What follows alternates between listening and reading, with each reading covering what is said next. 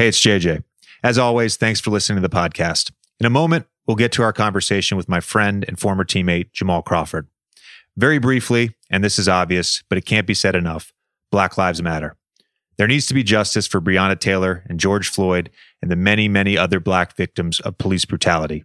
There needs to be justice for Ahmaud Arbery. I speak for my co host, Tommy Alter, on this as well. We want to be allies and advocates.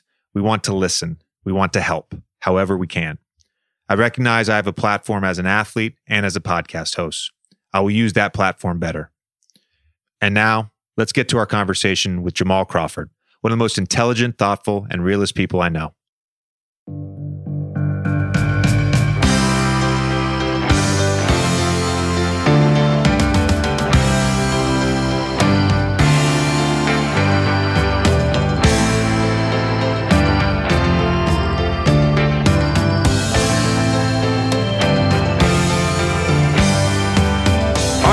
I'd like to welcome in uh, our guest, my good friend, former teammate, Jamal Crawford.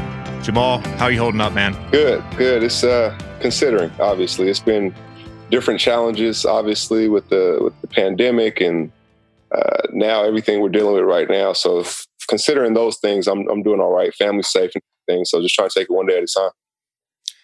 Tell me what your emotions were the first time that you saw uh, the video of George Floyd being murdered?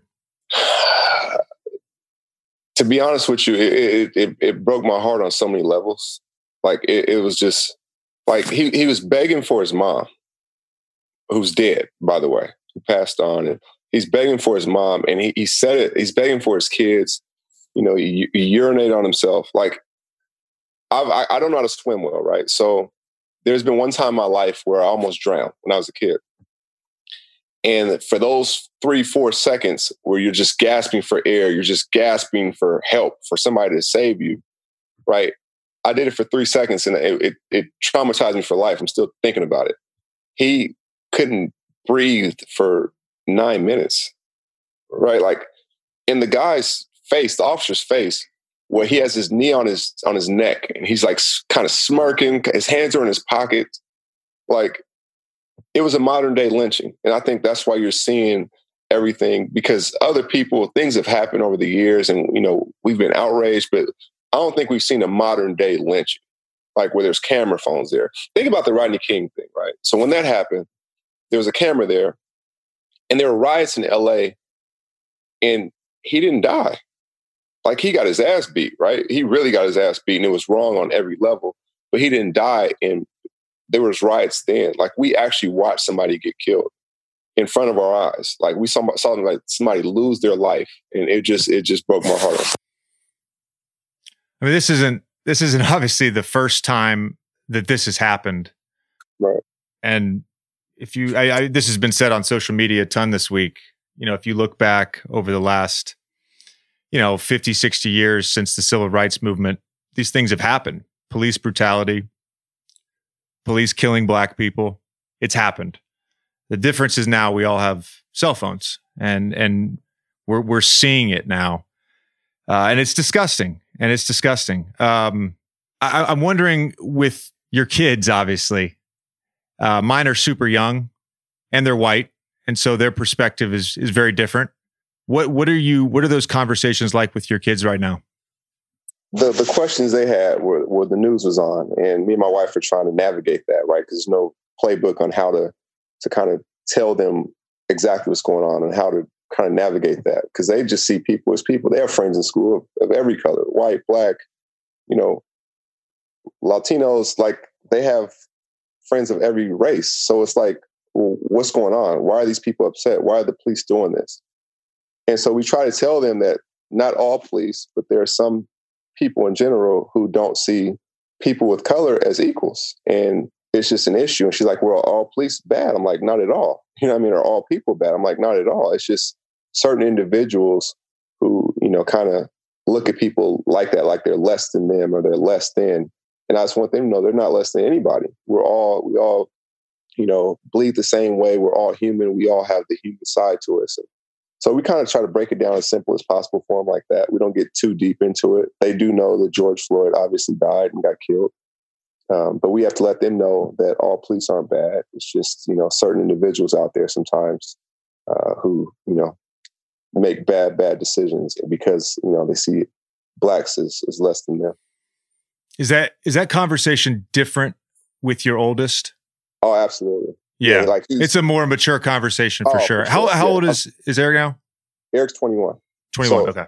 Eric's twenty one. He's grown, right? And then you have JJ, who's nine, and then you have London. When I said that conversation, I'm thinking the younger one. So JJ's nine, and I can still have even a more mature conversation with him than the seven and four year old, right? Because they're like, you know, they're just trying to grasp this whole thing.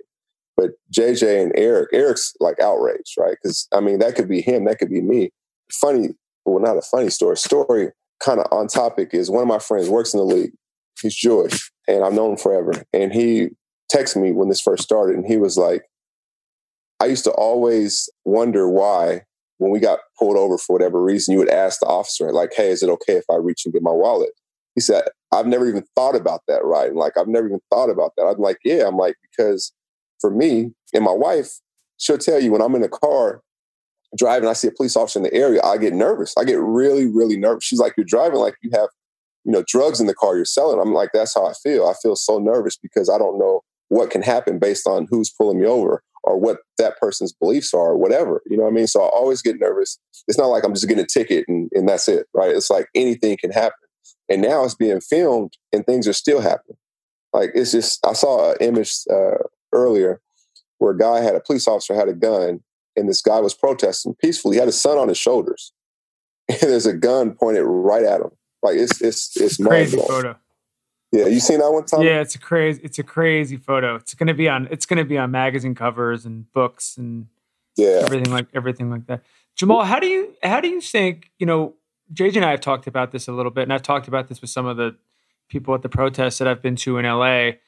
Uh, for for white people right now, in my opinion, the most important thing that white people can do is just listen and support, and almost just sort of take a step back and and listen to activists, and also just listen to people of color sort of share their experiences. If you were in like the locker room right now, you know, how would you? You've always sort of been a, a the vet leader, a guy that that sort of the younger guys look to. What's what's sort of like your message to like the younger generation, white and black? To learn the history. You know what I mean? Like people are seeing and, and people are seeing the the result, right? They're seeing the reaction to what happened to George Floyd. But that's been happening for so long. Like blacks have been fighting different things for hundreds of years, like even before I was born, right? So it's like now you're seeing all that frustration and all that venom and all that like come out at this time period.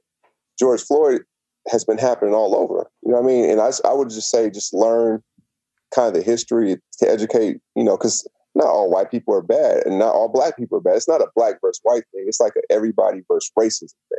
And just to be seen as an equal, you know what I mean? Like with JJ, I never looked at him like, oh, this white guy, and he never looked at me like this black. That's my teammate. That's my brother. Like it was, that's all it was. I think people just need to view it like that and, and look at it like if it happened to you.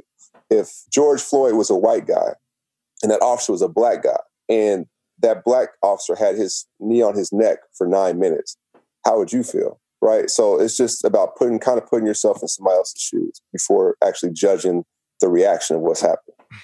That that comes down to empathy, which some people are are lacking, um, and some people, especially in leadership right now, are lacking. We're going to get to that in a second. Uh, I wanted to ask Jamal though, and, and Tom, you can chime in on this question too. Um, obviously, global pandemic and COVID nineteen has a, a good deal to uh, to do with the outrage, the, the the the the visceral reaction, sort of the the protests and the rioting. It, it, it's probably a factor. But what is different about George Floyd? And you kind of alluded to it with us just watching him be murdered.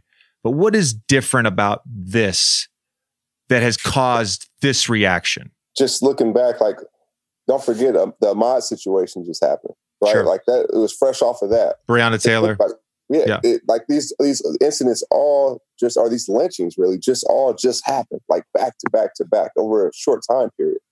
So, like you said, it's been happening before, but I think that was like the straw that broke the camel's back from the standpoint, like, hey, think about this: the officer wasn't even arrested when this yeah. happened.